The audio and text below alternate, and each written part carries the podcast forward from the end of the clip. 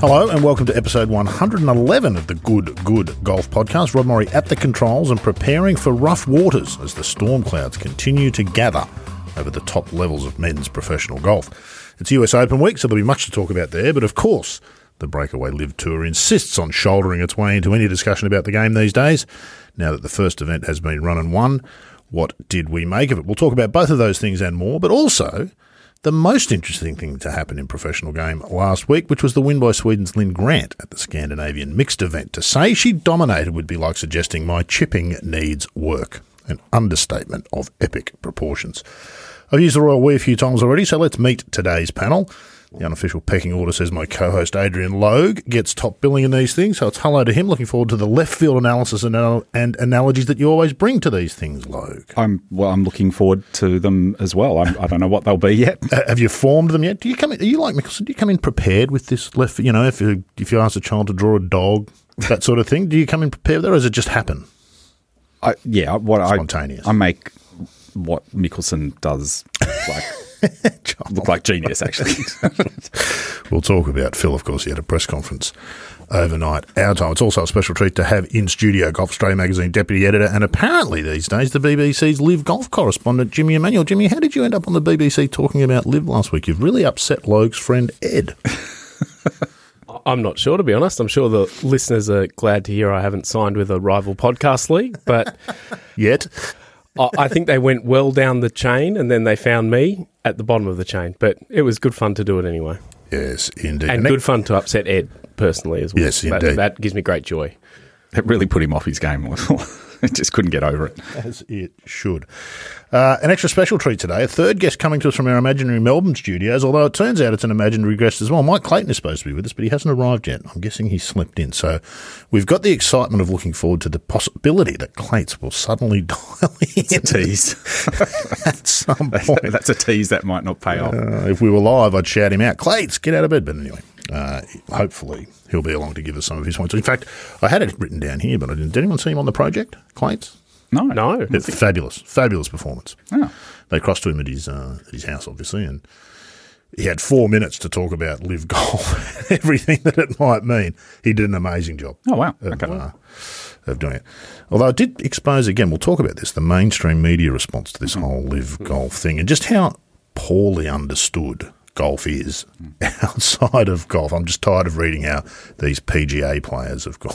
Yeah, I, I did. I did. I think three interviews last week where every single one referred to the P G A players. Yeah, exactly. So, so. Look, it's a it's a small detail if you're outside the game, but it's incredibly irritating if you're not.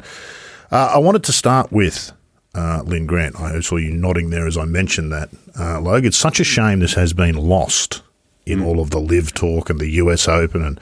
We're between two majors in the women's game, which is a real shame. But nine shots she won by, fourteen shots better than the next woman. Always conjecture, obviously, about these events and how they should be set up. What was your take on Linn Grant, whose swing, I must say, is suddenly all – she's the Anne Van Damme of this year.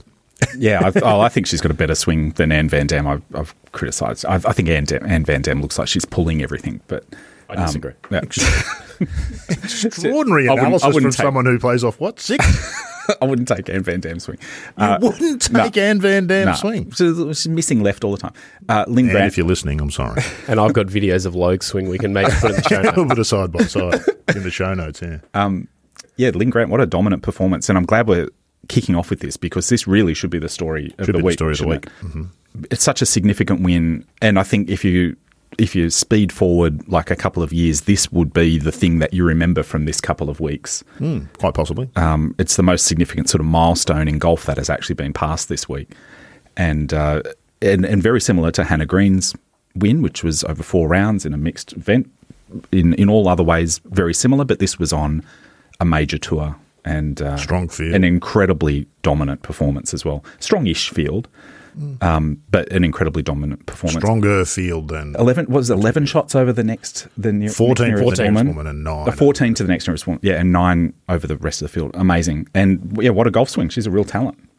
Can uh, can play, can obviously putt as well. Jimmy, what was your take in the bigger picture? I think Logue's right. In three to five years, you'll look back and say, well, over that three week period, this is by far the most important or significant thing that happened in golf. Not everybody agrees with these formats, and I may be in that camp. We'll talk about that in a minute. Mm-hmm.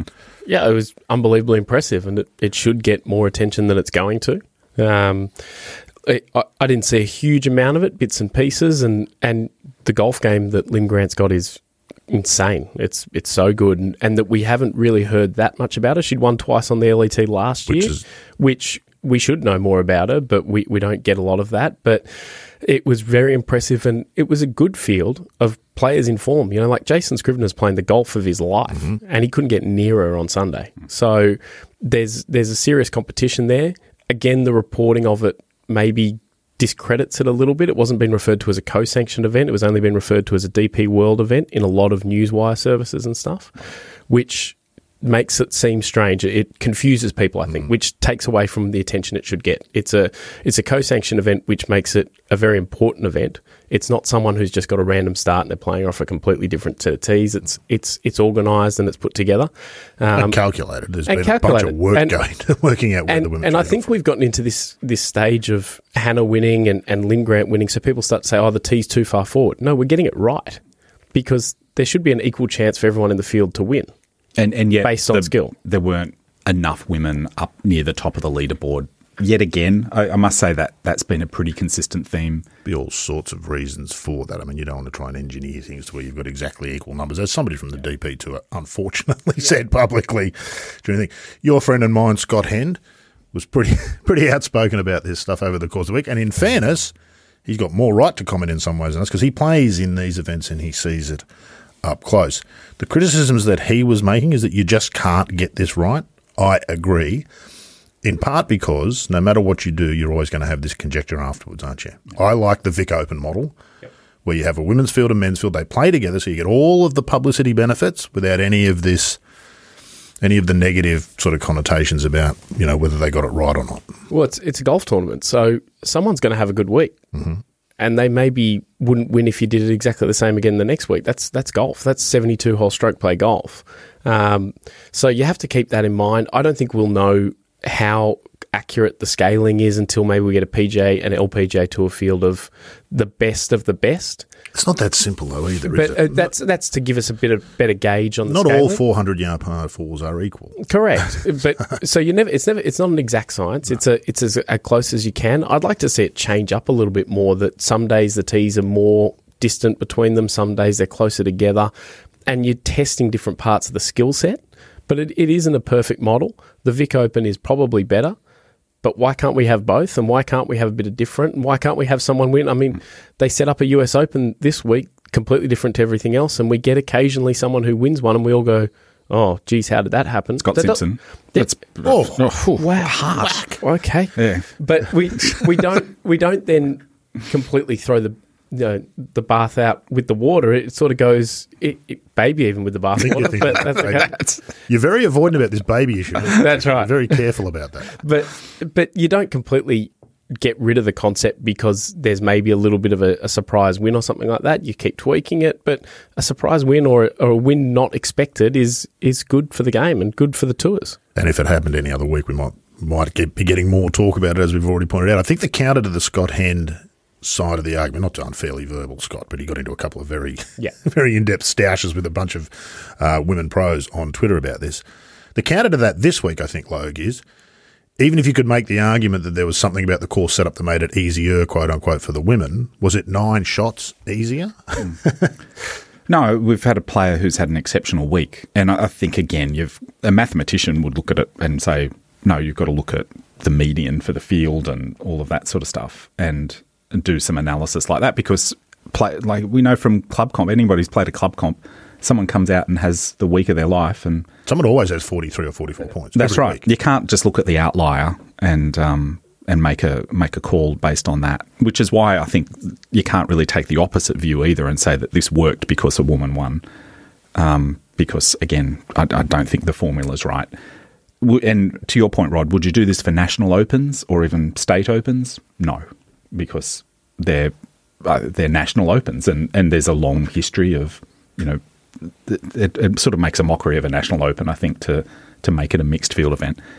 But um, th- that's where the Vic Open model works really well, and we're going to try that out for the Australian Opens this week, uh, this this year. Uh, but I, to Jimmy's point, I love this as a alternate format for, you know, tournaments sprinkled in here and there, and they're not an exhibition like oh, some people Lord. have. Good Lord, no. it, it's a serious golf tournament. In fact, it, you know, the stakes are very high. I, I think it's thrilling to turn on that coverage and see a woman on the green with a man and thinking they're competing for the same trophy. I think it's absolutely thrilling. Yeah. There's something you, really captivating about it. Once that. You get to the green, all arguments are off, aren't they? Yep. Yeah. Once it comes to – once you're inside sort of twenty or thirty, forty yards of the flag, it's uh, it's a different test. You've already sort of touched on it, Jimmy. We – How long will we continue to undervalue the talent pool on the Ladies European Tour? We know it's not as strong as the L P G A.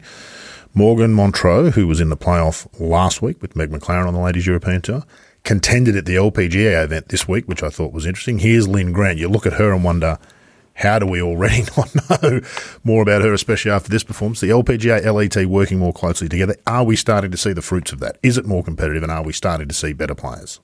Absolutely. Yeah, I, I think the, the L P G A relationship is helping. The players are seeing it as a more worthwhile venture to go and play there. Meg McLaren's a good example. She thinks it is worthwhile to play the L E T rather than going back and Better playing than the secondary absence the tour.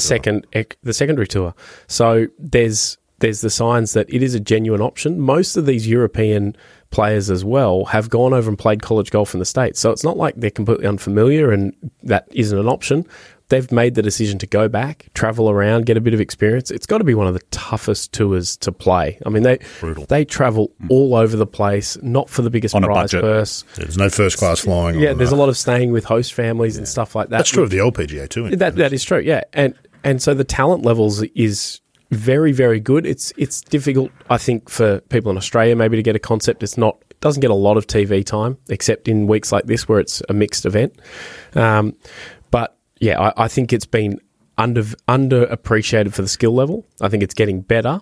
Um, and maybe it comes down to now a bit of a marketing thing that the L P G A should make a bit of a push to try and spread the word a bit more and say, hey, look what's going on. I thought it was very good that Linn Grant, when she won, she straight away said the more that, that hopefully more sponsors go to the L E T than to the men's tour. So she's not just saying we need more sponsors. She's saying, hey, come from over there where you're already spe- spending money. Now, whether that's great business or whatever is up to the sponsors, but I like that she was forward about it and, and got on the front foot. I've always felt that in terms of return on investment, from what I've seen up close, women's golf, certainly here in Australia, as an event and as a product, much better return on investment than men's golf. The players are far more... They're more sort of interactive. Here's a classic example. You go, go to a men's tournament here in Australia, you go to the Pro-Am... Mm-hmm. And the players already, there's a certain attitude among them. A lot of men's golfers that they're just passing through on their way to the top of the game. It's not always a terrific experience for their pro-am partners and various others who are involved in it. You just don't get that with the women at the, at the local level here from what I've seen. So if the choice was to spend ten thousand dollars sponsoring a women's event or one hundred thousand dollars sponsoring a men's event, I think you get a better return on your ten thousand dollars oh, yeah. than you do on your one hundred thousand dollars as a percentage of what you've put in. Yeah, I, I think locally the men's ha, men players have gotten better at it because they've heard that criticism for so long, and I think they've become yeah. more appreciative of their playing opportunities in the last couple of years. I was going to say particularly COVID has Correct. taken everybody they, down a peg. These guys have realised they need to do better, and, and from my own experiences, they are doing better, but you're one hundred percent right that from the top down in women's golf, it's a better experience. So unless you're the title sponsor and you're getting Adam Scott at the Australian Open, well, you might be better off spending your money with a women's event where you're going to probably get more coverage too because there's less sponsors. So you might get more tee signs, you might get a bit more of everything, but a lot of sponsorship is personal enjoyment of the person who organises it, and I think you're right. In a lot of cases, you're going to get more out of it, you, and you're going to have, you know, a, probably a, a longer-lasting relationship as well with the player, which could lead to personal sponsorships and everything like that. Well, uh, if you've played golf in any way, if you've, if you've ever played in a pro-am, this is how this works. As soon as you've played in a pro-am, you and I played with Felicity Johnson a couple of years mm-hmm. ago.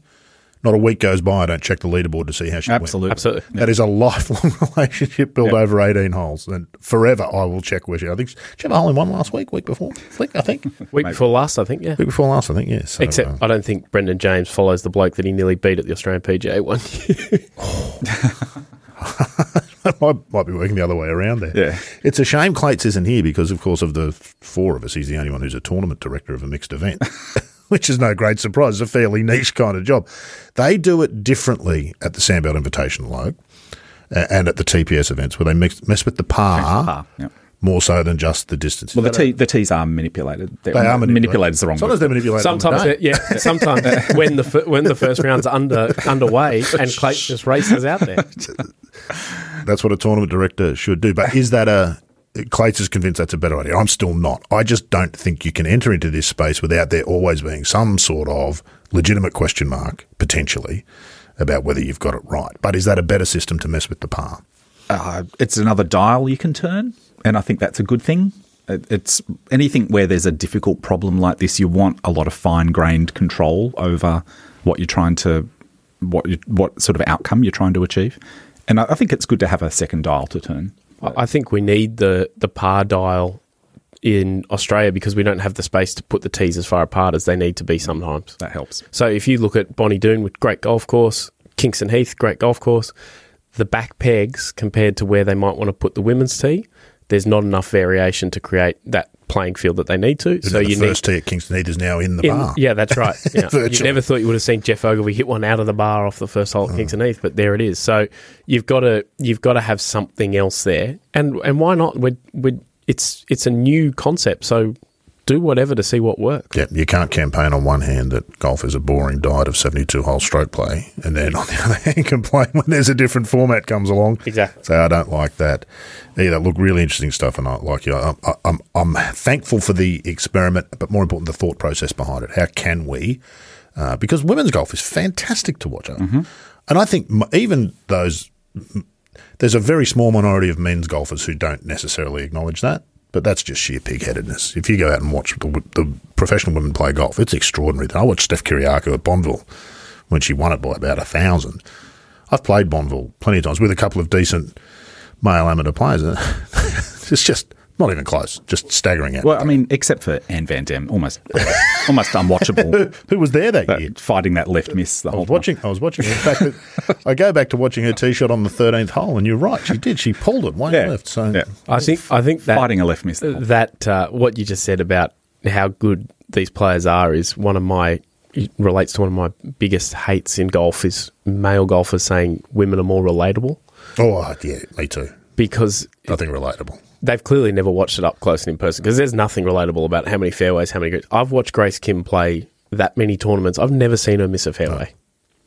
And it's not going short either. She's got Logue covered by heaps. So, like, it is beyond incredible how good these players hit it and then chip and putt it too. Yeah. So. Can you break down Grace's swing for us, Logue? What's your, what's your take on Grace? Oh, that's good. She she hits a good a good swing. Yeah, much better than Anne Van Damme. Straight, Anne straight Anne up and down. Listener, we're in all sorts of trouble. We are in all sorts of trouble. So she's a nice girl, Anne Van Damme. She was up at Bonville that year when, uh, in fairness, most of the rest of the field didn't recognise the golf Steph Kyriacou played that week. That's either true. Who was also in the mix early. Yeah, she, she played the first round lead. In yeah. She she whatever it is, she's got it. And it's not the physical game. There's all sorts of holes in her physical game. Like Clayt's played with her. I think it was he caddied for Elvis. I think they played together at Bonnie Doon, and she got ripped apart in the wind and all that mm-hmm. sort of stuff. Not about that. She's got whatever it is that's upstairs that is a winner. She's a winner. Mm-hmm. She She's made a few changes. She's started uh, seeing Grant Waite as a coach, which is a lot of L P G A Tour players are. And there was a new caddy and stuff last week. So she seems one of those sort of players that just needs a bit of a spark and then goes. Um, the The game is really good when it's good, and when it's bad, like it was at the Vic Open, it can be really, really bad. But that means that there's there's bigger scoring potential when she's on, and she's a real character too. She's she's great for great for golf, really. Yeah, I think all of Australia's really dominant players over the years have signalled their arrival with big wins early and early. Yeah, Baker Finch did it at the New South Wales Open, and Norman did it. Norman Norris Lakes. Um, David Diaz did it. um, and Steph Kyriacou did it. So, yeah, there's big, big things. Yeah. Not just a win, an emphatic an win, emphatic a bit like win. The Linn Grant yeah. thing. Yeah, yeah, yeah absolutely. Uh, interesting stuff. Well, let's hope that, uh, that more sort of comes out. Well, I suppose it's unavoidable. We need to talk about men's golf now. This kind of all rolls in. I want to start with, we like bigger picture stuff here, uh, Rory taking a shot at Greg Norman less than two minutes. After holding the winning putt in Canada. Logue, what did you make of it? Is this healthy? We know that there's a schism, a split at the top of the men's professional game. Is this helpful. That was a next level. I actually didn't like to see it. I thought it was a bit petty. I, I thought if it was if it was genius refer- I didn't, and brilliant, but the, it was at the time I didn't know who it was referring to straight away, and then Jim Nance said it was Norman, and I thought, oh, D J's okay, also on twenty minutes, bit, by the way. Oh, is he? Okay. Yeah, so he might be able to take that. If it was somebody who he's being playful with, I thought that's great. But if it's Norman as his target, then he's being nasty, and I don't think we need that. Um, I didn't I didn't expect that from Rory, but you know, Rory has shown better leadership, I think, than Jay Monahan in a lot of respects with regards representing the P G A Tour. Uh, and, you know, people listen to what Rory... Top of the game, isn't it? Absolutely. When he's the one talking, he gets it wrong sometimes, gets it wrong a lot, um, but acknowledges when he gets it wrong, uh, generally very thoughtful with what he talks about. Um, and uh, but on this occasion, I thought, yeah, he just didn't quite pull that off. What'd you make of it, Jimmy? Clearly had it in the holster, ready to go. Oh, there was no like, doubt. It was. He'd been thinking of that one for a while. Uh, look, it, it is petty, but it's intentionally petty, and he's getting down and wrestling in the mud with the shark who's been hanging down there waiting for an opponent for a while. Like it's, it, it if anything's going to garner more interest in golf from outside of golf, it's a bit of that. It's a bit of that. It's a bit of sort of, you know, sideshow of us versus them and slinging mud, and, and there's going to be more of it. You know, there was a there was an article last week, and I, I believe it was Golf Digest in the States, that had a bit of tour source leaking about Reed and DeChambeau and their teams and how difficult they've been. That stuff's going to come more and more and more because oh, the yeah. P G A Tour is going to, re- and that's that's really getting petty. Of hey, you've gone, we're going to, you know, open the file. So uh, I don't mind it. I, I think, you know, keeping in mind that Greg Norman had called Rory brainwashed earlier oh, in the true. week. Okay, all right. So yeah, and he, gave it to Jack Nicklaus in the same interview, exactly, which is right. bold. You know what? I'd completely forgotten about that. Yeah. So, I so I'm, it's, I'm it's on board stepping now. He started it. That's okay. Yeah. Yeah, absolutely. Yeah, if you were the parent, you'd, oh, you'd be also, accepting that case that he was putting. He started it. But also, I'm not against having shots at Norman. I have no problem at all with that. It's just I do want everybody to get along, and Rory's really – I want everyone to get along. Just get, Can't they just get along? Can't you all just and get along? Rory's critical to this whole thing, and I don't think you can have the most critical person being taking pot shots, like cheap shots like that. It has moved it to a different level, hasn't it, Jim? Yeah, it really absolutely has. It has, yeah. Um, it'll be interesting to see if they get any response out of the LIV players this week in press conferences about it. Well, yeah. You watched Phil's yeah. press conference overnight. He looked contrite, or from what I've read, he was somewhat contrite. He he, It was it was bizarre. For a guy who saved some of his best performances at majors for press conferences, he really didn't have it. He was... he Deliberately, looked, you think? Oh, no, he looked a little bit visibly shaken. Um, he didn't look comfortable, but he was very clearly trying to keep himself measured. He was taking his time to answer questions. He was deflecting questions when there was more than one element to it as best he could. Um, yeah, he he apparently has a lot of respect for everyone who's ever asked a question, everyone who's ever had a thought, or anyone who's ever played golf. Was was that his theme, do you think? Because we know he goes into every press yeah. conference with some theme in mind. Yeah. It was it was that and respect, it, respect and, and spending time with the people he cares about was and the empathy. Answer. He's been big on empathy was, the last couple of weeks. He was so. he was showing some empathy, but then I think he realised he wasn't actually using the right word and tried to switch it around a little bit. But look, there was nothing new out of there. Is there, it working? No. Is Phil's, because he's been the master of overcoming adverse publicity previously. We all remember the U S Open where he hit the moving ball, and suddenly the next week he was in a funny commercial. Well, he, he said about the governing bodies that he's had interesting relationships with all of them, and he mistakenly put it into the public, and that was that's one of the things he's consistently done wrong in the past. Well, he never showed much contrition for doing it in the public before. He saved things for the public on a purposeful measure. So, look, it, he he's, I think, not going to have a good reception from the fans this week in Boston. They they are tough sports fans. I was there two weeks ago and watching a Red Sox game, and the Red Sox were way out in front and got basted by the Baltimore Orioles, and they got it. And they are going to, I think they're going to give it to him. Are we going to get emails about that? If we've got any, bo- there's going to be emails about that? Oh. Have you just touched on something there? Is there a nerve there? Yeah, sure. But, but it, look, there's from, from monitoring our own, the, the magazine social feeds about any story that goes out, there's, there's a lot more support for Norman and Mickelson than you would think. Mm. Mm, I've been surprised by that too. Mm-hmm. But they're not going to be the ones who are going there to be vocal. The ones who are going to go there and be vocal are the ones who are going to express their displeasure. And the U S G A, whereas they might have in the past tried to usher someone like that out, I don't think they'll be too keen to step in and get involved. Mm-hmm. Are we going to see protesters this week at the U S Open, do you think? Like the, we've got that. There's the a letter from the nine eleven yeah. uh, families, yeah. which was Phil was confronted with in the yeah, in the presser. Yeah, you just one said. of the one of the journos asked him about it and, and was going through a bit of breakdown of the of the letter about it, and he said very bluntly, "I've read the letter. Is there a question?" Um, and that was where he was saying he, he had empathy for all the families and people who'd lost loved ones or, and friends and.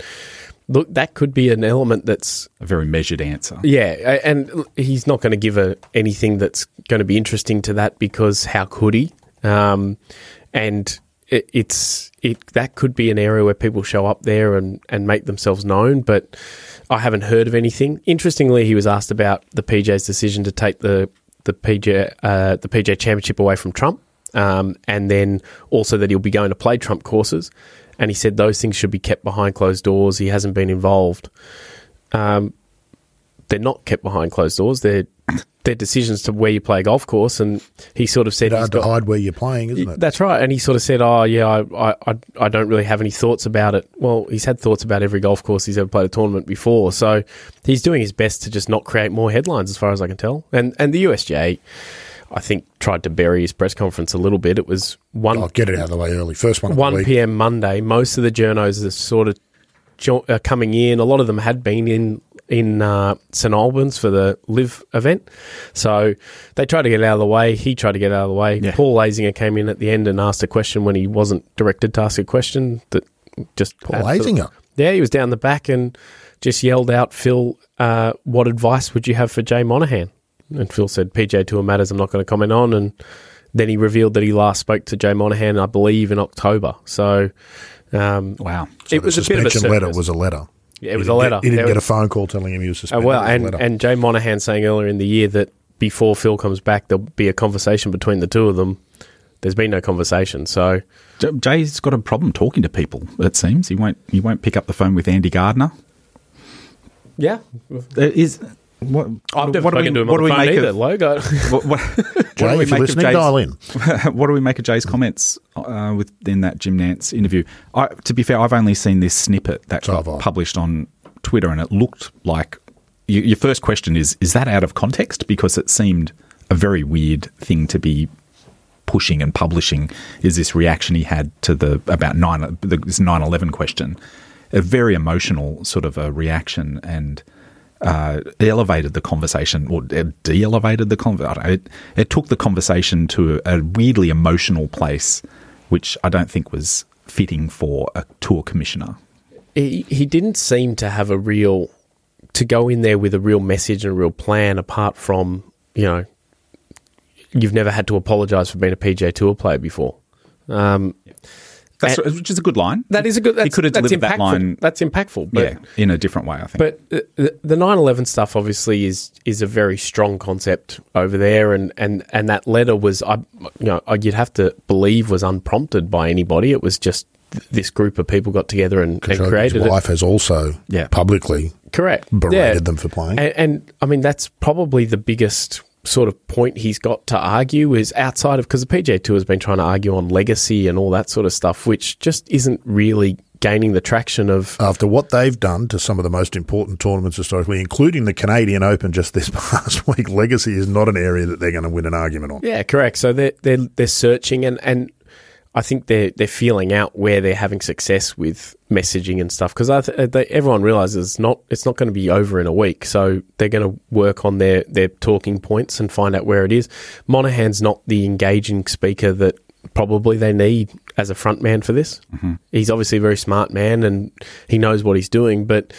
Uh, seems like more of a boardroom yeah, sort correct. of bloke, right? And he, le- he leaned yeah. on he leaned on Nance a bit to yep. to get it going, and, and Nance was very passionate about it. Uh, but again, he's made all of his money out of the P G A Tour, so it's understandable why. Um, so, yeah, I, I don't know that he's necessarily the front man, but I don't know that they have anybody else to, to be that apart from, from Rory and, and, and Justin Thomas. It looks like will be the main guys they put forward to really argue their points. Mm. The groups that are are calling for absolutely no interaction with the Saudis. Is is that the right way to go with this? Because like this just, is beyond golf what you're talking yeah, about. Yeah, zooming out mm. a little bit and taking a big picture view of this, it seems that if you if you t- pick apart people's motives with what they're saying on these topics, are they proposing uh, the sort of thing that we did with the apartheid regime in South Africa, where it's complete isolation. Like you, you don't have any interaction with them until things change. Or is there is there a case to be made for they're interacting with the world? It's not on the terms that we want. We, we're not happy with the way it's happening, but it is happening. Do we need to not embrace it, but do we need to just work with that a little bit somehow um, and see if we can influence or or move it in the direction that we want? Because uh, it, to my mind, the group that nobody's writing about, I've read all of these these reports after the this LIV Golf event, and none of them have any sort of empathy, talking empathy. There's no empathy in any of these reports I see for these oppressed groups in Saudi Arabia who are only going to be more except, oppressed. Except for Lisa Cornwall, has to be said. Shout out to her. Did she you? did a podcast during the week with a couple of Saudi Arabian women, which was powerful. Oh, fantastic. All right. So it's those groups. I know from experience, everybody knows from experience, that if you let these oppressive regimes be isolated, they further oppress these oppressed groups. And uh, it, so isolation isn't the answer. It might have been the answer for the apartheid regime. It worked. I don't think that's going to work for Saudi Arabia. No, because, well, the difference there was, of course, South Africa were a part of the global community. Yeah. Then they were isolated from mm. the, they were ostracised from the group. And, of course, the desire to come back was perhaps a driving yeah. force there. Look at North Korea. Like, North Korea is completely mm. isolated. The prospects for any oppressed groups in North Korea are bleak. Yeah. And it, it, we're, we're doing a policy of complete isolation with North Korea. Um, and, and to be fair, they are also not interested at all in engaging with the outside world beyond what they need for the barest minimum of trade requirements. But Saudi Arabia is doing it not on terms that we want, but they're doing it. Do we try and manipulate that so that we get the right outcome in ten years from now or five years from now? It's not going to happen straight away. But, you know, do we work with what, what they're putting out there? It's an interesting question, isn't it, Jimmy? The, the reality of most of the coverage is predominantly it's been by golf writers, which we are. These sorts of issues that Logue's raising are well beyond my scope of anything that you might call expertise. But is that is that part of the issue here? Is that there's something much bigger at play? The Saudis have no interest in controlling golf. No. There's no point to that in that sense. There's something else about it with all of the sports they've become involved with, with F one and, and all the whatabout sports, the boxing and the wrestling and all of those sorts of things. Uh, are we missing something by focusing so intently on our little piece of the world here of golf and what it's what, what this means for golf? Is there something much bigger that we're perhaps missing, and that as golfers we probably should be thinking about? Yeah, I'd say so. Um, you, you're right. It's it's well beyond sort of my scope of I can what I do with golf. Yeah, and, and that's one of the funniest things you see on Twitter and everywhere, where Eamon Lynch writes a story about L I V Golf and someone says, what about the N B A and what about this and that? He's a golf writer. He's writing about the golf, and, and he probably has handled deeper into the, the deep-set issues than than anyone else.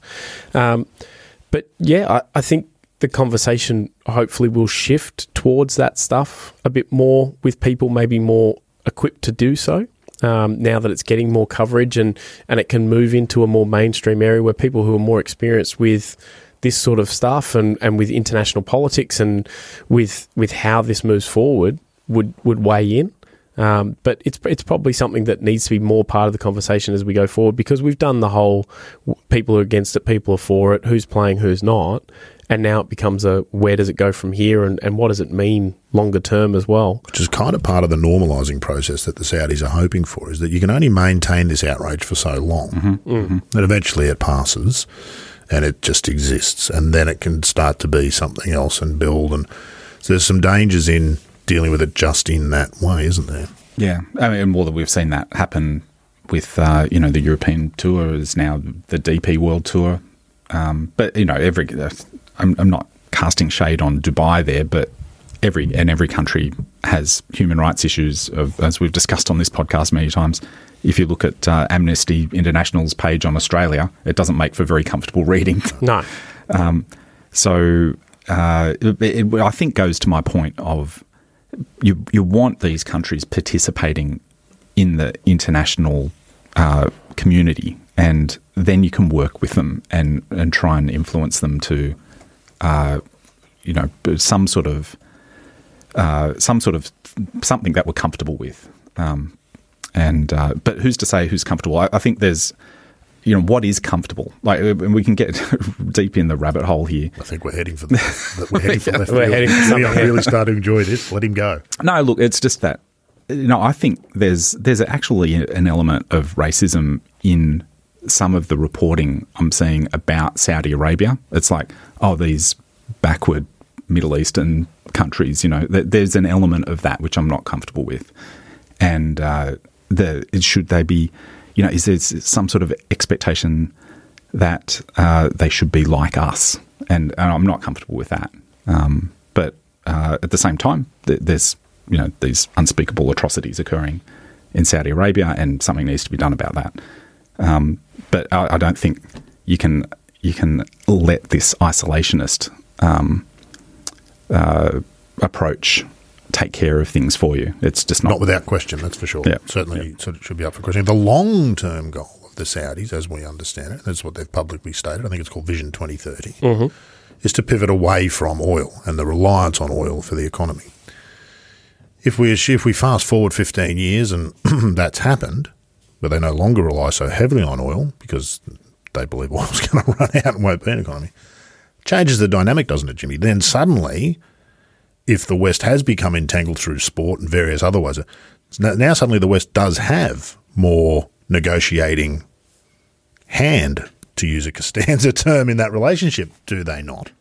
Yeah, I, I would say so. Yeah, if if there's an involvement and it's long-standing and it's there's a commitment to it. I, I think that's the biggest thing, is we have no idea of the commitment to the sport and to golf, as we're talking about specifically. Which is true of the golfers who are playing it no, as well. No business model. There's no. That's exactly no, that's right. right. So it's that's, just I, I, throwing money at it. I'm I'm all for how Logue's speaking about, you know, there is there is what is p- potentially basically racism as to this is different to us and we don't like it. But we've not been let in much to get a better gauge of it, of, you know, how long this is going to go for and what the interest is with LIV Golf. Does it get to a point where they then want to join up with everyone else? Now, that's not going to happen. We all know that. But without knowing it, we well, I don't Do think... Do we? Uh, it, it might get to a point where they're just not going to keep tossing money at this, although it seems effectively they've got unlimited money for, you know, as sort of as long as they want, five years? It, it's got to have something like years? that. But I, I can't see it getting to the end of that point. And if it's a battle that's ongoing, and it won't be as intense as it is now, no one would respect the P G A Tour to then say, buy the product. They can't afford to buy the product. They'll be bought by the product. No, Got but, that the wrong way. But, yeah, but like as in they can't in, they can't entangle themselves after everything that's gone on, unless it's a complete loss, like it's a, oh, we're lay down Mazaire and you guys take over and have everything we've got, which you wouldn't imagine is going to happen. So the the involvement is key. Um, you know, I, I would I would be very interested had the D P World Tour not gone down the P G A Tour Strategic Alliance path, and they look to be more the what is now the Asian Tour in terms of involvement with the Saudis. That would be a very, very different thing, and we'd be talking much more about trying to involve and trying to work through and mm-hmm. and having someone with a bit more hand to try and have a conversation about what goes on there. But, I mean, as much as I might like to, to know more about that sort of stuff, I haven't, like Logue says, seen anything like a business model. There's no business model I could understand that would be successful after throwing four hundred million dollars bucks at three blokes, that you're going to get a return on that beyond what we've all believed to be the goals of it. And then even when people have gone in with open eyes, like when Huggy went over there, he wasn't able to get much of a sense of anything because he was transported from one spot to another without much. But he could still of- get his chocolate from home, so he was happy mm-hmm. about that. Yeah, which was uh, which was nice.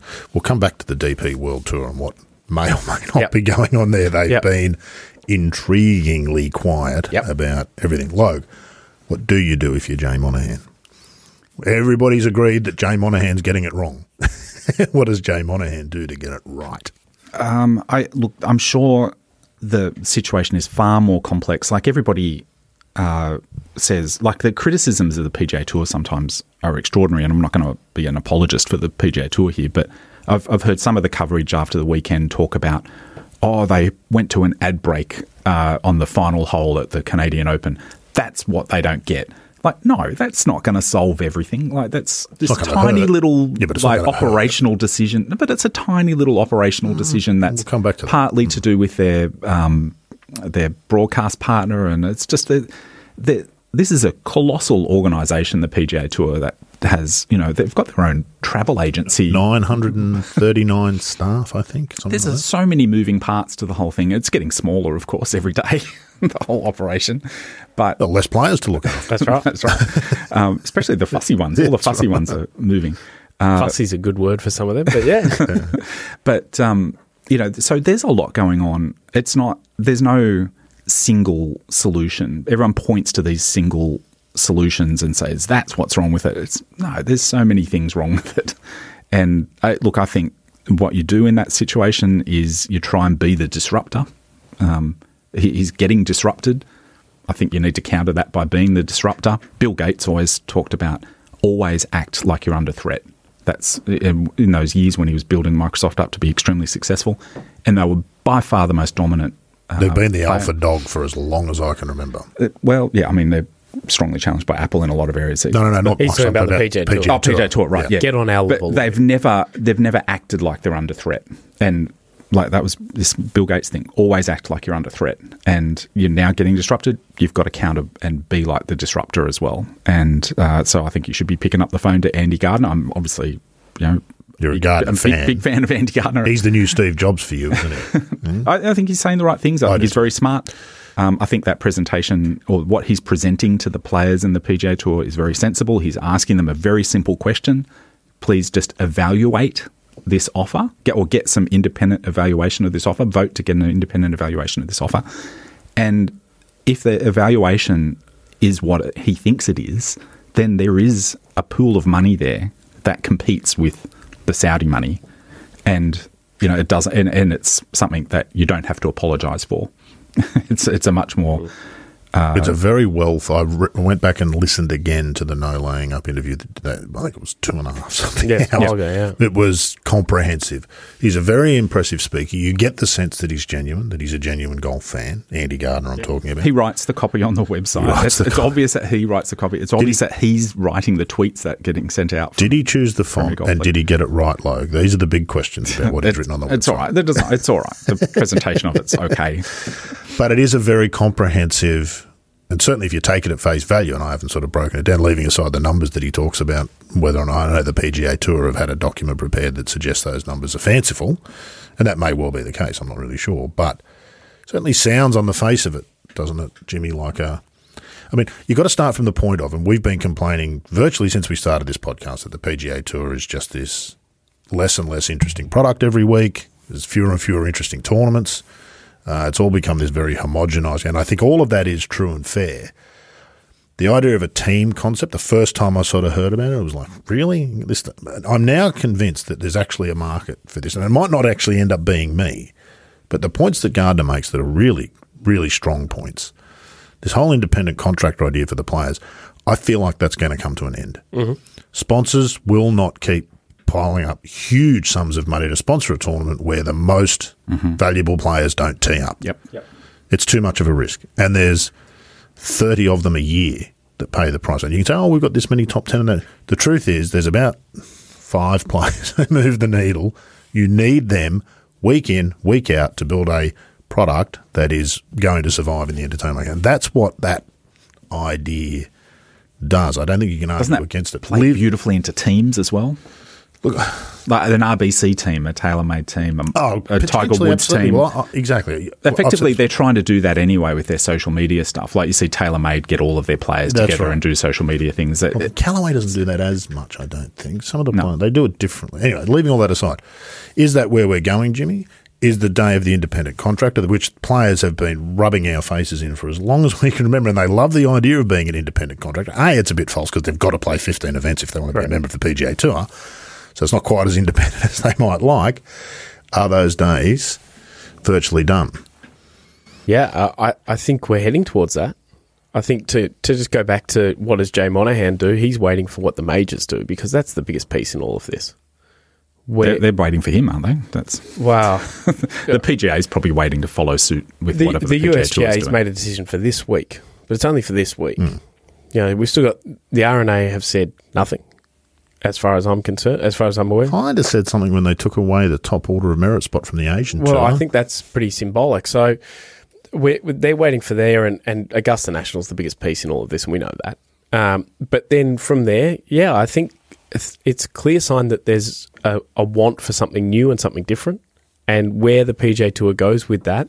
Now, whether it's fully going with what P G L and Andy Gardner wants, or bringing him in to just reshape something and create something that he obviously has a vested interest in to make it worth his while, is the question. But the the idea of a player as an independent contractor is a complete false one, and and it's it's going to be less and it's going to be more and more removed as we go on, because these guys at LIV Golf are not independent contractors, and, and the P G A Tour guys are disappearing well, from that as well. They're saying at the moment, they are. Norman's still saying that, you know, you can sign with LIV and you can still play wherever you want. Well, it's in the it's in the media briefing sheet that each player gets that they've all been reading from when being interviewed. But but I think that surely the deal is they must play all LIV events. Correct. So there's not an independent contractor. I mean, an independent contractor has signed a contract that says, I'll play all of these events. He's also signed the one that says, I'll play those fifteen events there.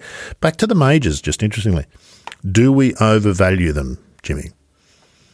I am convinced, and I wouldn't have been a couple of years ago, I'm convinced that it wouldn't take very long, sort of a generational shift, for the majors to be much less important to players and f- eventually fans. Oh, dear.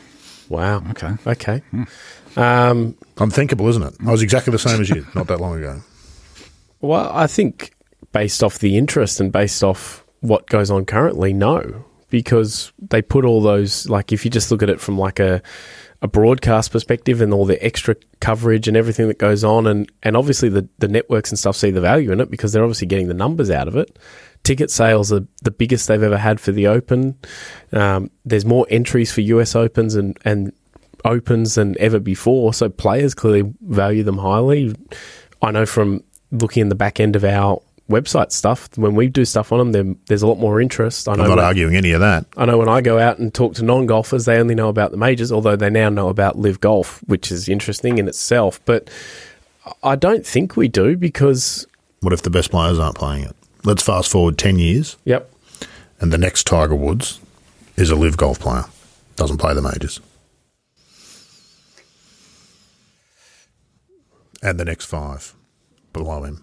Stunned silence. Yeah. I, I don't see that happen. It's not. I don't, I don't, I don't, either, I don't see how it do you see that? It's you, not as unthinkable as we all that, assume. How does it play out? But how does that player get identified as the best player if they're not competing against the best players? This is the thing. I mean, you can go over and you can be a dominant LIV Golf player, but if you're not playing the majors and competing against what is considered the best fields in golf and your world ranking, because that's still a, a big matzo ball hanging out that we don't know about.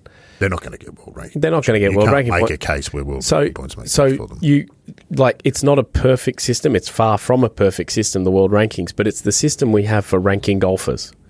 So that's where you have to go to. And Tiger Woods is the best golfer I've ever seen and was the best golfer, and he was number one in the world. So and if he wasn't, would he still be the best golfer you'd ever seen? Yes, he would. Golf. If the most eyeballs go to the player that's dominating the LIV Tour, yep. Yep. What happens then? I'm yep. simply throwing it. There was point. a time when it, the North and South yeah, Open yeah. was a major. Yep. There was a time the when Western the Masters one. wasn't. They just invented it out of thin air. Well, I, I saw something today, and I, I, I can't remember who it was on Twitter, who said, what happens if the P G A Tour just says, oh, the players is a major now? Oh, exactly. Well, the L P G A did it with the Evian. Yeah, I mean, and we all grumbled about it, and we count it as a major now. The Masters was just a bunch of guys who said, hey, we're having a tournament, and hey, it's a big deal. Hands up if anybody's ever said the P G A shouldn't really be a major anymore. I've said it. It's got the best field, it's got everything going for it, and yet mm-hmm. it's yeah. the major that's dissed on the most, and the one that's the most revered yep. is the Invitational, which has the least competitive field. Yep.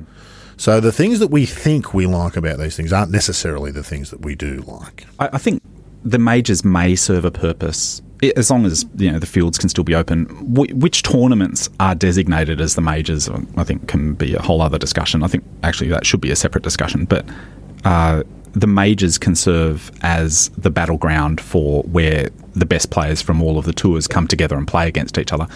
I, I think it's heading for a few years at least where the best players are all spread out. They're, they're playing different tours, and who's to know who's better than the other guy? Yeah. That we're going to be faced with that situation in professional golf for a little while. Uh, but, you know, it's a situation that's not unfamiliar to other sports. I think somebody made that comment. It might have been on the Richard Gillis thing, I don't because it was about soccer. Um, but, uh, you know, in soccer, there's no dominant league in soccer. There's, you know, not every great player plays the Premier English Premier League. They're spread out all over the place in various leagues. And there's always this conjecture about who the greatest players are. And actually, it never really truly gets resolved in soccer, except maybe you can work out who's getting paid the most, which is that's true. Kind of to the point that... Yeah, you're but that's true in golf, too. The number one player in the world is rarely the... By far, no, Woods, golf, Woods golf, the exception, has been clearly the best player for the longest time. You wouldn't say it about golf, Scotty Scheffler. Golf, more than most sports, have a meritocracy going for it, yep. which is proven out through season-long mm-hmm. stuff. Like... You know, Scott Scheffler, I think wait and see what happens. It, people, you can look back over the last few years and and name the players who have the, those the lo- so, name them. long-term, well, Rory and Spieth. And, but, yeah, Spieth went through a slump. I wouldn't put... It was a ten million dollars slump, but it was still a slump. he's, still a fa- he's still a factor. And but, Rory's still a poor wedge player. Did I, I you see that on Sky? Yeah, so I wouldn't, put, I wouldn't put Jason Day in there. I just don't think he had no. the longevity. But, you he know, had his eighteen months that Harrington talked about. Most yeah. of these are not...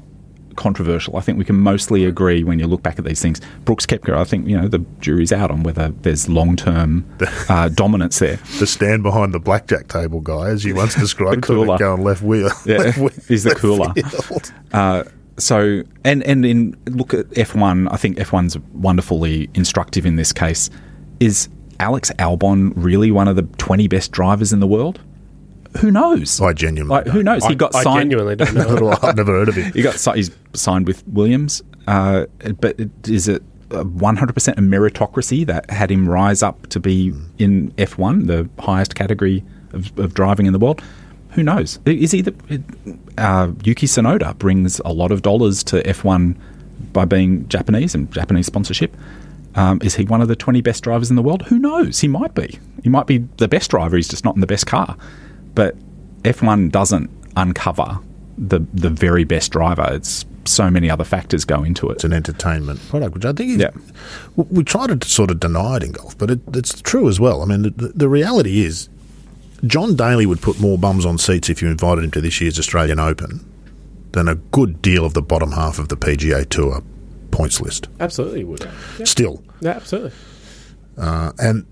That's just a that, that's a reality, and that's kind of what you're talking about with the F one. So there's a bit of a mix in golf, really. I mean, it is earned in a lot of ways, but it's not necessarily. They're different conversations in golf. There've always been different yeah, conversations true. in golf. Who's, who's the best watchable. player and who's more marquee? Which is, those have always been different yeah. conversations, and we've always known the answer to both. Really, that's true. In golf, that's very. We're true. going to be entering an era where we won't necessarily know the answer to one of those questions, which is who's the best player. Which is where appearance money was a key factor for golf outside of America, and where the P G A Tour apparently. Doesn't pay appearance money, but in its own way.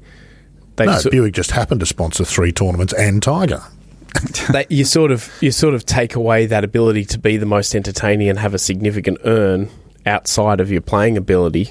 It, it, with you know, it, it's structured in a way to do it. But I, I think to go back to your point about you know if the best players in in LIV Golf in five ten years, which as we say we don't see it as a likely thing.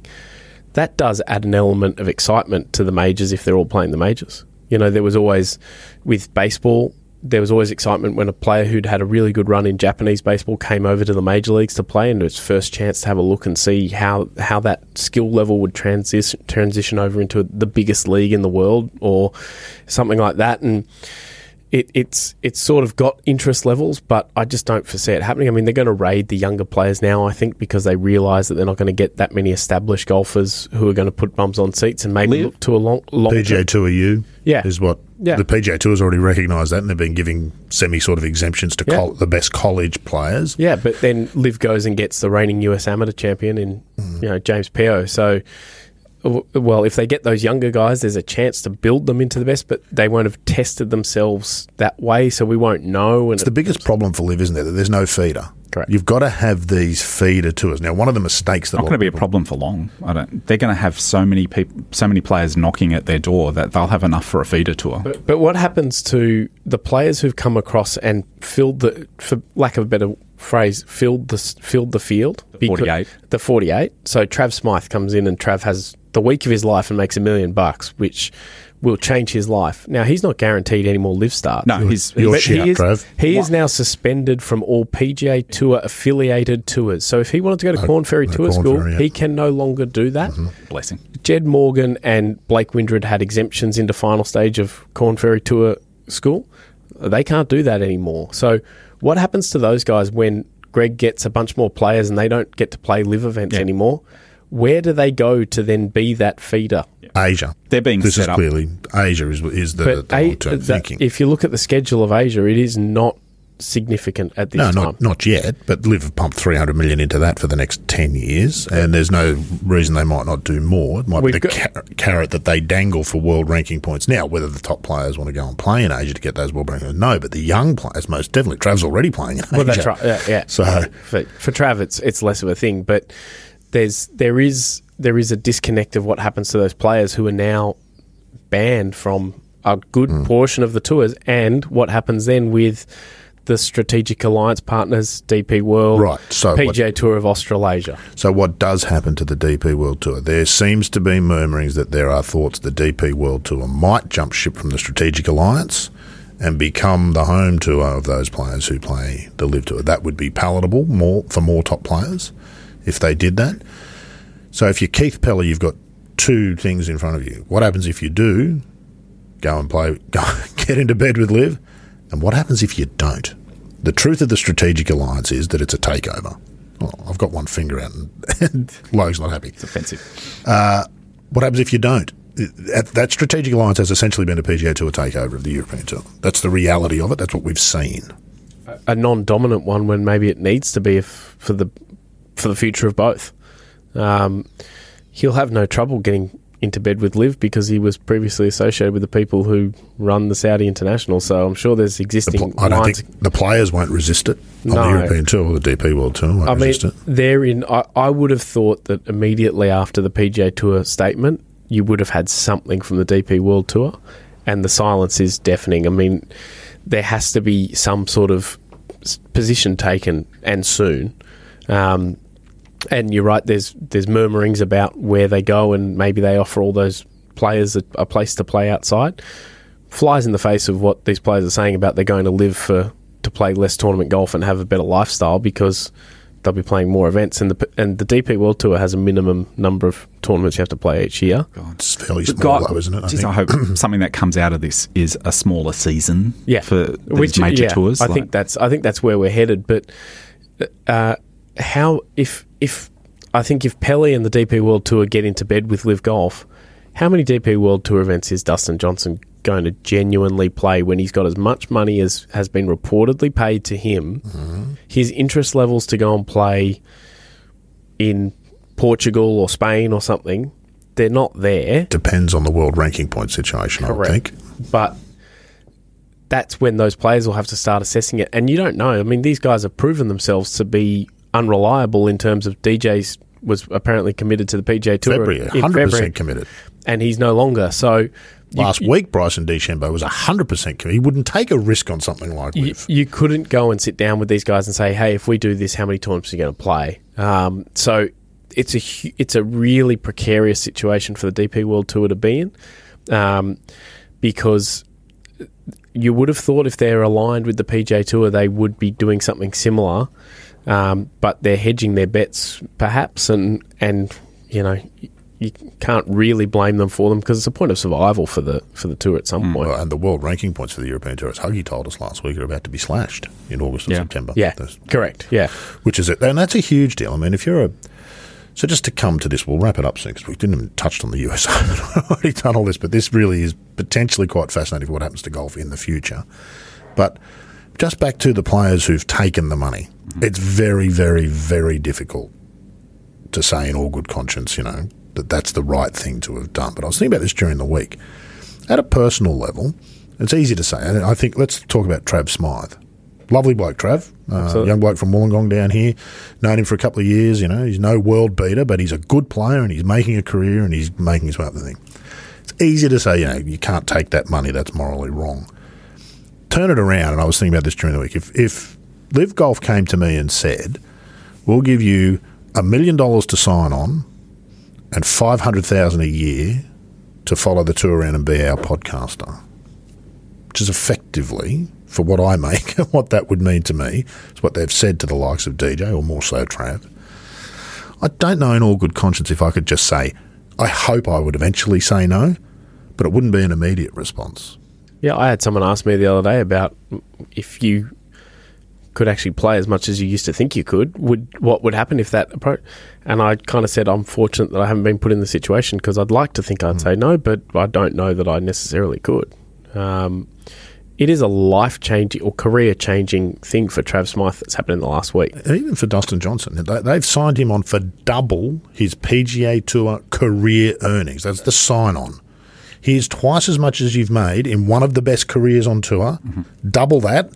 Just to say you'll play. Can't see. And then play for a four million dollars first-place check eight times this year. I, I can't see him maintaining a competitive no, edge. Me neither. I, no, their, no, no, no. Their no. competitive well, you look spirit at is who, going to be dulled by this and, thing. And we don't know the terms of those contracts as well, which I think everyone just assumes that Dustin got a wire transfer for one hundred twenty-five million dollars. Well, is it over four years? Is it paid each year? Louis does it, does it matter that much when it's at so much money? No, well, like, I, I think to know. That competitive edge. You would he notice if the payment didn't come in? Yeah. And this is the problem well, people yeah, have. The notice. Truth of it, does he know if the payment hasn't come in? And that's yeah, the problem. And, I mean, Louis Oosthuizen's a good example. Uh, he's going to use this money to retire early and go sit on his farm on a tractor and you won't imagine hear the tractors him. He's going to be able imagine to that. Yeah. On the flip side, let's be completely honest, Louis Oosthuizen did not need this money to retire early and go sit on his farm. It's all relative. Your your, your question, Rod, about would you take, I mean, you know, perhaps. Uh, I, but I look at the way Lewis Hamilton handles this question. When he has to race in uh, Saudi Arabia, he uses it as an opportunity yeah. to call them out. Uh, what are they going to do? It's Lewis Hamilton. Like, if he if he comes well, back... Well, I mean, actually, I can, we, no, seriously, what are they going to do? They're not I don't gonna, know what they might do. Well, it could have been a lot worse for Alan Shipnuck when, uh, if he, uh, yeah. when he got kicked out of that presser. Um, but uh, Lewis Hamilton, like, he can he can get up in his press conference with an L G B T badge and sort of and draw attention to the issues that he wants to draw attention to and call them out. And, you know, if you'll, you're... You'll notice nice none of the golfers that they've signed are the sort of person who would. Wouldn't it have been nice if one of them had had it written into their contract, yes, I'll come and play on the basis that I can speak against the regime yes. constantly? Yeah. That would have been a deal to make, wouldn't it? Uh, absolutely. And uh, that I would have had a lot of respect for, in addition to saying, yes, I, A, I did this for the money because, you know, I've got a limited career. I, you know, who knows what could happen in the future. Uh, I, I, I did this for the money. But B, I'm also going to call them out for, you know, it, it, just separate the two. Like, there's a moral issue here and there's uh, there's a finan- personal financial issue. Just keep them separate and you can free yourself up to actually, you know, approach this with a little bit of some ethical grounds there. Are you suggesting that Lewis Hamilton's approach and Greg Norman saying he doesn't think he has any gay friends is not quite the same? Potentially, yes. Norman's, yeah, I mean, Norman's performance is shocking. He's just been... an enthusiastic lickspittle this whole time. I thought it was amazing that he, apparently he was requested for comment numerous times last week, and they did not allow it. He was, he was. He you never, find that Norman wasn't doing any press. Yeah, fi- maybe, maybe f- Keith Pelley can step in to be commissioner. No, I mean, it, it, it, I, it's not surprising, but he's not. It's not his strength. But it's, it wouldn't have been Greg's option to not speak. No, no, no, no. Because he doesn't know if that anyone, it's not his strength. If anyone wants to hear Greg speak, it's Greg. So it, it was slightly surprising that they managed to push that away and not put him up. And if I was one of the players, like Phil Mickelson did his press conference with three other players. You wouldn't know it because mm. no one asked him a question. If I was Phil and Dustin and, and Graham McDowell, who accidentally became the spokesperson for it, and I'm sure he regrets every single minute of it, including using the word execute, talking about his golf game, like, please. And but, proud. Yeah. It, it is but, proud to do it. Proud yeah. to help on the journey. Yeah. If you were those players who have stood there and taken a fair grilling, and credit to them that they allowed most of the grilling, except Alan Shipnuck, no questions, but...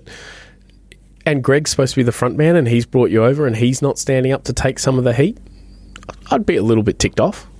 Well, we don't know where Greg was. He didn't even see. He didn't know anything about the incident with Shipnuck, even though he was standing right behind and watching. What an unflattering photo that was it of was Greg as well. He would he'd be that that would be the one little down point for him for the whole week. I you know, know the, he'd be the, thinking the Steve Ballmer oh, one was that was good. That was a good photo. He'd be very happy with that one. Oh, uh, I don't no, I reckon he'd be. I, oh no, come on, Greg Norman. He'd be so happy with that photo.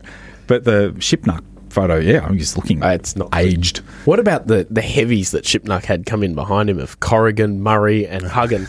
that's, a, that's a front row. I was going to say that is a, a front scrum row. I wouldn't that's want exactly to take right. on. That is, that's supporting. That is a front row. Having said that, that, not the first time Shipnuck's been removed. Didn't Brooks Koepka have him removed from a U S Open press conference? Well, he got into, he got into trouble at Augusta for being where he shouldn't have been. So yeah. there's and and there was he's got a track record. Brack, there was a I statement think, on a podcast, I believe, that he was going to buy a ticket. Now, he was accredited, but there was a fair bit of confusion about it. But, yeah. He, he, did told me privately. He bought a ticket and got accredited. And yeah, yeah, so the accreditation came in pretty late. Yeah, yeah, yeah. I think I think Huggy said to me that there was a mix-up about the accreditation and where he could actually go. It yeah. wasn't so much to do with the questions he wanted to ask Mickelson on the surface. Whether it was or it wasn't, no, who knows? Sorry, Logue, you were about to say something. Well, just a few talking points before we go.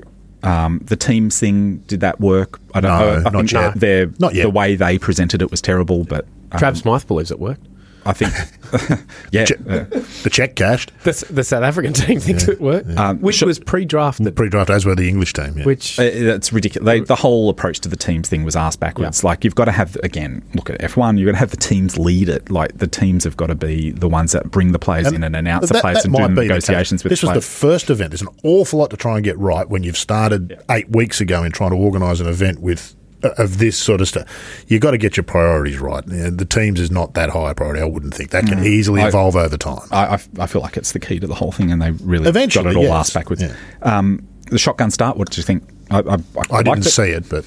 There was there was more golf shots yeah. on offer. It was a bit confusing because you don't know the golf course. It was at a familiar golf course. It'd work really well. Did they do it for the last round as well? No. Surely not. They yeah, must have seen yeah, it. It, was, it is no, shotgun it was, start yeah, for the last yeah, round. Yeah, because the groups get reseeded, so the the leaders are sort of playing that together. Could, that could backfire. Correct. Oh, I, the I, winner, I, the I winner might be putting out on the sixth green at some point. I, it did occur to me that you must have a lot of cameras out there yeah. to cover the whole. You've got to cover the whole course all at once, all the time. That's a lot of cameras. Yeah. Um, but you know, again, money's not a problem for them. But I actually thought the shotgun start thing was pretty compelling. What about the taking them out there in black cabs? Are we uh, going to get this gimmick every this sort of gimmicky no, no, stuff every week? That's, that's classic thing that you see with the launch of these things where it, it gets it's all exciting and they uh, just they throw heaps of spaghetti up against the wall and not much of it sticks at the end. Goodness. Um, yeah. Yeah. L I V is fifty-four in Roman numerals. Yeah. I just realised that. Yeah, I already read that during the weekend. No, I, I came to it on my own, at least. But isn't that their? I, it isn't took that their P R? This long to work that out. Isn't the Saudi Arabian had, P R arm in the U K is called? It's that it's their publicity company. Their P R company is called Club fifty. They, they had Club fifty-four. It's fifty-four something. I think right. their P R company that runs everything. They've been doing that for quite a while with the Aramco series and all that stuff. Oh, okay. Perfect. It's been cool, like supposedly. Shoved down our throats. Fifty-four million if you do it. Yeah, that's right. Apparently, yeah. yeah. That, that's what tipped it over for me. I was like, why are they so obsessed with fifty-four? And then I, I realised, oh, it's Roman numerals for fifty-four. But hang on, that was... I just Last thing for me, and I thought this is an interesting one, which is kind of relatedly, but the YouTube experiment, Logue. No broadcast partner. Yeah. Uh, is there something in that beyond just live golf, potentially? Is Are we seeing some of the future? I know my niece, who's, I think she's thirty now, she's got a television in her house, which isn't even plugged in. Mm-hmm. There's a whole generation of people for whom the television is a monitor. It's just a different screen to, to watch what comes down the internet pipe. Was there anything interesting in that? Would have been unthinkable that a venture like this could have launched, I don't know how many years you'd have to go back before that was a feasible option.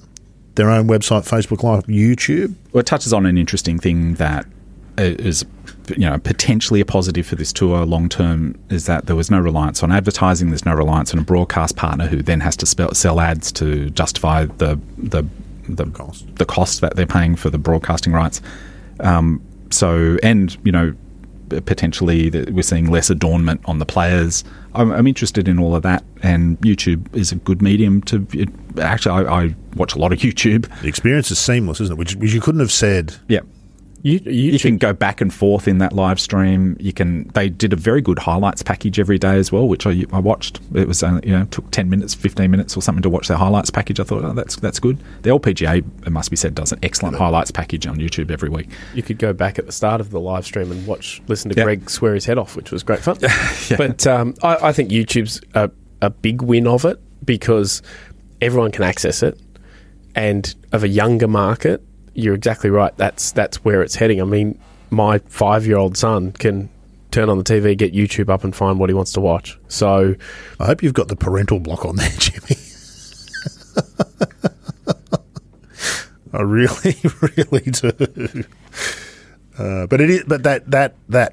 So a couple of years ago, and it probably still happens to this day. So the New South Wales Open's a prime example. Yep. Golf New South Wales do a lot of streaming onto. Yeah, it's not cheap to do, but it's no. nowhere near as expensive as a full-on television production. There was a time not long ago where you would have said, "Why would you waste your time and money doing that?" I think we're fast coming to the time where that's just going to be expected. Yeah, yeah. That that that is a medium. That's a huge shift. If you're in television, I'm not sure you want to hear that.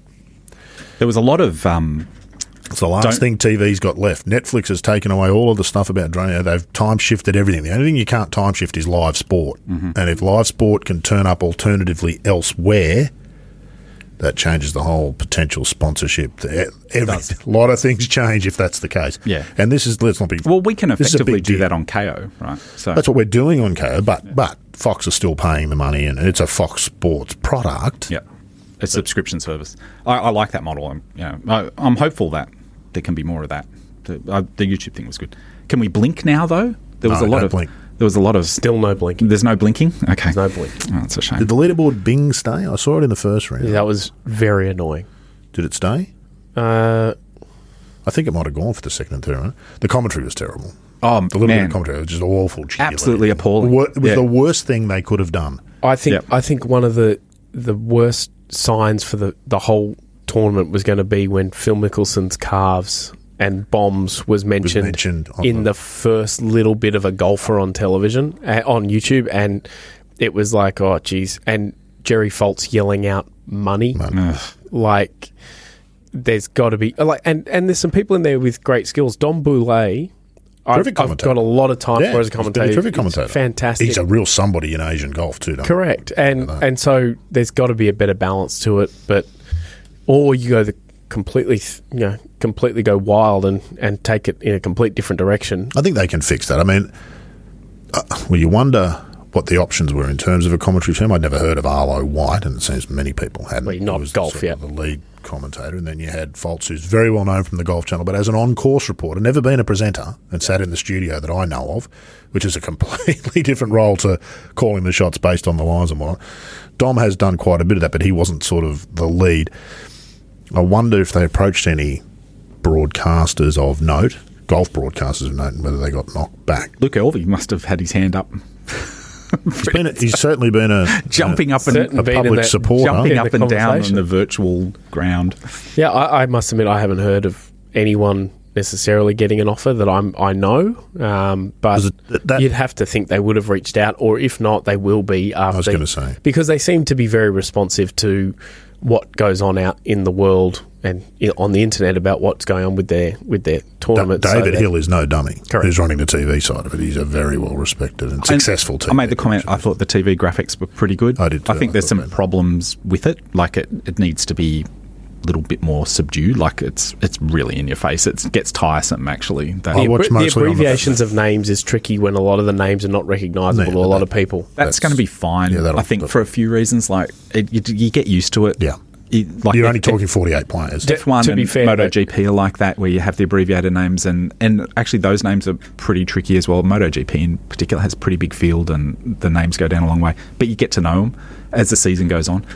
Uh, but you've got to have the abbreviations if you're going to have a leaderboard on the left. Yeah. Um, Which but then is good, yeah. They address that nicely with the little slide-out things. Like, I could actually talk about this for quite a while, but uh, there really needs to be a smaller version of that yeah. side leaderboard. It's way It takes it's up too, way too much screen. Well, I was watching on the phone, and it made it almost unwatchable having yeah. it yeah. on that list. It just takes up way... It's, I'm sure it's great on a sixty-inch T V screen. I'm sure it's fine, but on the phone, that was a real issue. And there were problems with the legibility of the and fonts the, that they were and using. So. We're complimenting part of the leaderboard, the fact that the website didn't have a leaderboard for a day. Yeah. yeah look, another small... That'll that's, be forgotten by next week. Small oversight. That's that's the only reason people go to a tournament website. Right, but in in the in, in the context of what they put together and the time they put it together in, that's a pretty small oversight. I would have thought leaderboards pretty early in the considerations. You, you and I would have, yep. but that's a pretty small oversight, which was fixed by day two and will be forgotten by tournament two. No problem. Same with the teams thing. That will sort yeah. itself out. And no, I don't better. see that. I don't see Liv. I, I think it's their weak spot. They're not going to ever work out the teams properly. United States. Yeah, possibly. No. They're not incented to do it right because the money is coming from the owners of the tour. Mm. Whereas the way for the teams model is to work is for the money to be coming from the team owners. Yeah. That, they're just so never going to get that right. Yeah, I think you're right. It won't, it won't work any other way. Yeah, I think we're all agreed. I think I'm on the P G L bus. I, I think it's the P G A Tour's only hope. P G, yeah. P G L model, Tiger Woods a team owner. You do that, you win. Okay. That's your commissioner for a day. We've worked it all out, haven't we? We've got sorted. Yeah. I don't know what Jay's doing. Yeah. So take this stuff, take him so long. We've done two episodes. It's the second time I've had to tell him. Yeah. He's still not listening. Yeah. We don't know that, actually, because we know Tiger knocked back a lot of money. How much do you reckon they offered him? I would not be surprised. I was trying to wrap my head around what is nine figures. Is it yeah, a that's, I, that's that, that baffled is me. That. Is nine figures a billion? I don't know. No, I it's never, just shy of a billion, is I think. Right. But interestingly, it was high nine figures, I think. Yeah, was interestingly the that Forbes came out and announced Tiger was now a billion-dollar athlete They've the done week that before. of L I V Golf. They've done that before. Exactly. They've said that ten years ago. Yeah, ten. I remember he got interviewed with sixty minutes, didn't he? Well, he's, was, he's had some significant financial drain in that period. Yeah, that was... Yes, of course, but still, not a, yeah, but anyway. But, uh, yeah, uh, what do you reckon they offered him? I wouldn't be surprised if it was a billion. It, it, no, no money is enough, really, is it? No, and look, and and, and credit, I'd say credit nine, to Tiger has never, ever, ever hinted at being even vaguely on board. Even Rory, who's been staunch about this stuff, said, as long as this is where the best players, you know, wherever the best players in the world end up going, that was his get out, then that's where I want to play. And, if and it ends up being the rival league, well, then he's going to go. Yes. And he said yes. If he was a younger player, he would find it exceptionally hard to turn Absolutely. down. Well, uh, again, I think, I think, yeah. Sorry, go, Jimmy. I think, I think the Tiger number's got to be nine hundred. You'd have to think. It ha- mm. it has to be, and it was probably a fanciful number that no one ever really thought was going to have to be paid anyway. But we'll just throw it out there, and if he says, "Yeah, we oh, hang on a sec, we got something here," but what, what are you going to get out of him for that? Like you get a like well, it doesn't a matter. year or so. If you get, I, I know, I know, matter. But they're not in a position to make best use of. That's him. right. Like P G L again, P G L is because Correct. it can be a team principal, and then you've got twenty years of him. Absolutely, and inv- and genuinely invested. That's right. He doesn't like to lose, whether he's the captain, the player. Correct. He That's just right. does not like if, to lose. In fact, you get more than twenty years because look at again, look at F one. A team like McLaren or somebody like the name carries on. Yeah, way, right. Williams, McLaren. The, the name carries on way beyond the actual person's Charlie involvement. Can take it over one day. Yeah, that's right. He so if, if you had the team, if you had the Woods team in yeah. the P G L, that that would be remarkable. It's a bit simplistic, but for the moment, that to me, that would be the you've watered all over. So the P G A Tour has got what forty something sponsors to worry about on the P G A Tour before they can make any announcement about anything they're doing, changing schedules. There's an awful lot to consider. I mean, Jay Monahan's got the much harder job. He's got the big steamship to try and turn. Liv's got the little boat. You just turn the wheel and it turns. They do whatever they yeah, want. That's He's right. Not in they can position. be very agile, can't they? They're yep. very strategic in their mm-hmm. decision making. I think it goes to that the second tier tour as well. If that becomes a problem for the Travis Smyths and they want to retain the Travis Smyths, they just throw a bunch of money at it. Yep. They, yeah, they can be very agile with their decision making on that stuff. Monahan's got to deal with the Players Council as oh, well, absolutely. and you know the ones that have remained aren't going to want to have their worlds thrown completely upside down. No, that's right. So, and, and a lot of those guys, you know, a lot of the guys who take those player advisory council roles aren't exactly interested in a P G L shift. They'd be interested in playing P G A Tour events the way they have for twenty years and continuing to do so and building up their pension. So, it's it's a very difficult thing to try and broach. It's an extraordinarily crucial and interesting time in the game's history. We'll look back on this in twenty years and say that was that time when the whole thing... open up like we had Super League and Rugby League here and World Series cricket. It's that moment for golf. Yep. Let's hope the players that are in the main roles, not as in the golfers, but those who are in the main roles, the players, the Pelleys, the Monahans, the Rorys and the Jordans and all of those, that we've got all the right people in the right places. Oh, there's a U S Open on this week. Who's going to win? Well, if Phil wins, do we just cancel golf forever? Pretty much. Is that Does it not get any better? We're not going to get any more column space? We just go, yeah, that, toss it out? That's beyond... offering Tiger Woods a billion dollars, that's off the charts. That's crazy. Uh, in terms of who wins... Great golf course, great event. Yeah, it's it's got a lot going for it this week. Um, I think Rory has to be a real factor. It oh, no, really, he's, he's gone. He's just won a tournament. There's no chance he's going to win two weeks in a row. Well, when Rory's got something about him... I was going to say, when he's, he's got something to play for... He's dangerous, and yeah. that's what he was last week. And outside of that, Matt Fitzpatrick strikes me as a real chance this week. He's been rounding in and... the first major champion I would be aware of chipping cross-handed yeah, and so. an inspiration to Morris everywhere. could that actually, in the end, can you win the U S Open chipping crosshands? Well, we said you couldn't win a major with an anchored putter, and then suddenly there was a run. Did we say that? Well, everyone said that. I'm pretty sure we looked at players that there's no way they can win a major without an anchored putter. Yeah. It would have been more. I agree. I think Matt Fitzpatrick is, and he's in. He's having his eighteen months that Arrington talks about. He's in that sort of form. At and he's moment. a real grinder. He's a real yeah. that sort of He's got of some player. attitude about him too, hasn't he? He's, yeah. yeah. And he's yeah. he's got every element. He's got Billy Foster on the bag and all that. It's yeah, it's, I agreed it, about Rory when he's got something it, to play and for. And he'd also be, I, I, I would guess, the first, at least men's major champion to win with braces. So braces on. He's got braces. Yeah. So Not the know, type that hold your pants up. No, Sandy Lyle was the first major champion in braces, but um, teeth braces. So, did you hear Huggy when he did the interview with Westwood on the thing about golf? Uh, Sandy Lyle played one hundred majors. Yeah. Two top tens, which were his two wins, yeah. and made the cut in like fifteen others or something. The rest of the yeah. time... Westwood's it's, record Westwood far he, exceeds him. Yeah. He's, yeah. He's, Westwood's it's, played it's, in the same number. One's, one's a Hall of Fame like and one... It's like Logue's A G M A slam. He's won a couple, but he hasn't factored closely in, in any of the others. Bates always says you don't want to be consistent. The best players only win twenty percent of the time, Jimmy. Well, you win ninety percent of your money and ten percent of your yeah, tournaments. That's right. Is that the game? That's right. Logue, U S Open? Uh, I'm not going to be drawn into this winner discussion, but I do want to... I'm very going to be very interested to see the course. For me, my memory of...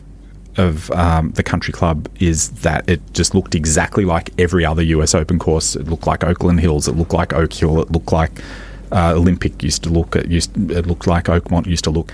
They just all look the same to me. Um, but I've watched Derek Duncan's Every Hole At video for Golf Digest. Friend of the pod, Derek. Um, Works for the absolutely. wrong magazine, but friend of the pod. Um, and but it, and it's always thrilling that uh, it's Derek's voice doing the voiceover for those Every Hole At videos now. Um, given the pedigree of, of those. Uh, and it's superb. It looks magnificent. But when all the tournament infrastructure gets in there, they, they it sort of it makes loses. the course look the same as every other mm. event. I'd be interested to see if that happens this time because uh, there's this Gil Hance uh, historic renovation that's been done there. The new Open, Doc.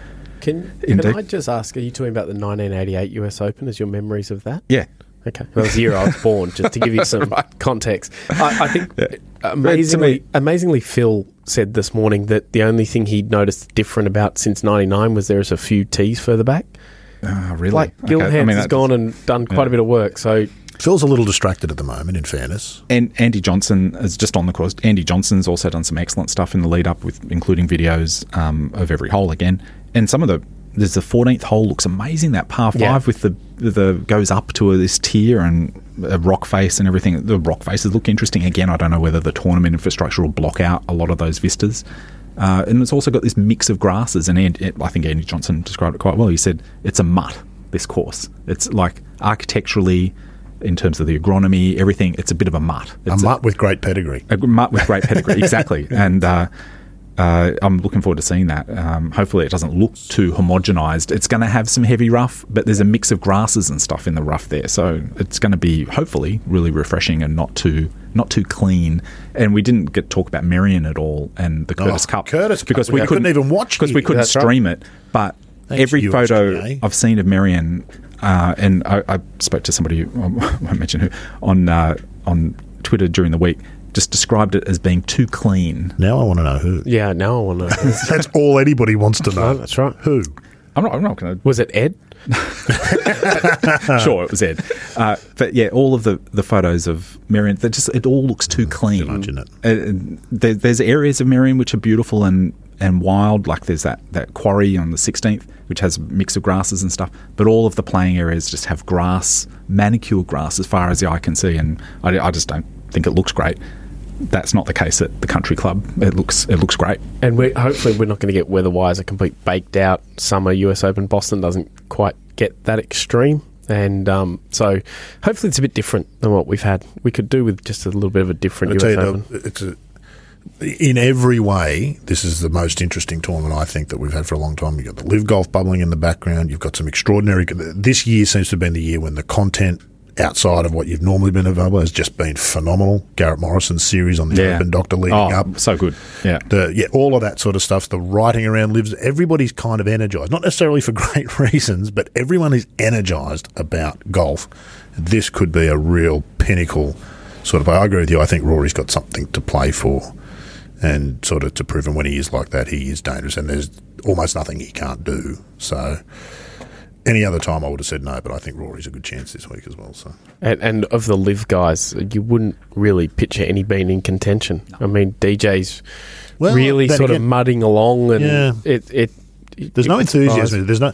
Rory's got a fire in the belly. Thomas has got a fire in the belly about the LIV thing. The LIV guys don't have any fire in the belly. And, and it's just going to it's just going to wane the more they play that tour as well. Mm. I can't yeah, just Kirk can't see them fire because no one's paying attention to him. So. Yes, and he got right. married last week. So. Get that chip back on his shoulder. Yeah, that's right. Yeah, yeah just get him, you know, really angry and add another villain. We're talking about Brooks Koepka, right? Not Chase. Not Chase. Yeah.